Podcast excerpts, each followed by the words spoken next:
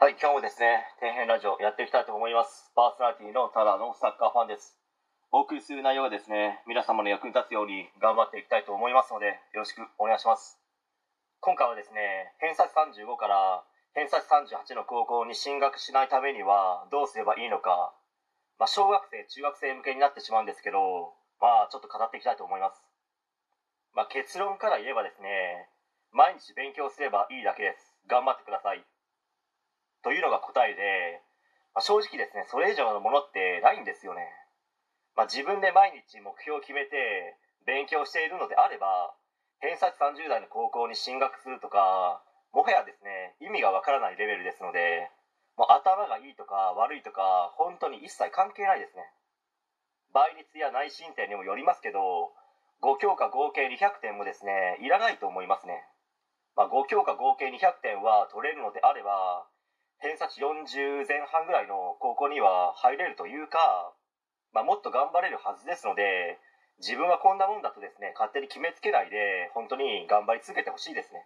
もう5教科200点ぐらいしか取れないのであれば基礎基本レベルの知識が不足していますのでそこを徹底的に鍛えれば確実に成績上がりますので本当に普通にもう誰でも。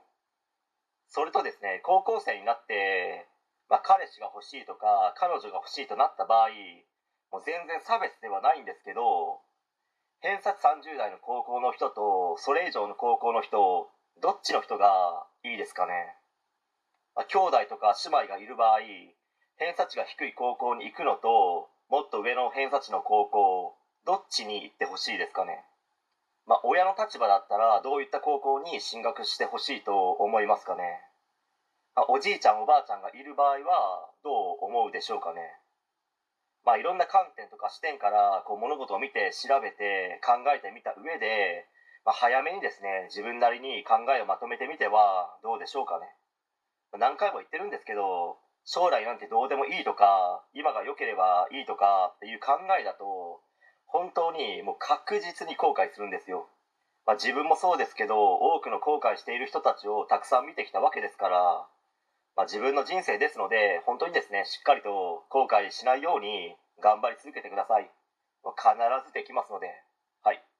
えー、本日は以上になります。ご視聴ありがとうございました。できましたらチャンネル登録の方よろしくお願いします。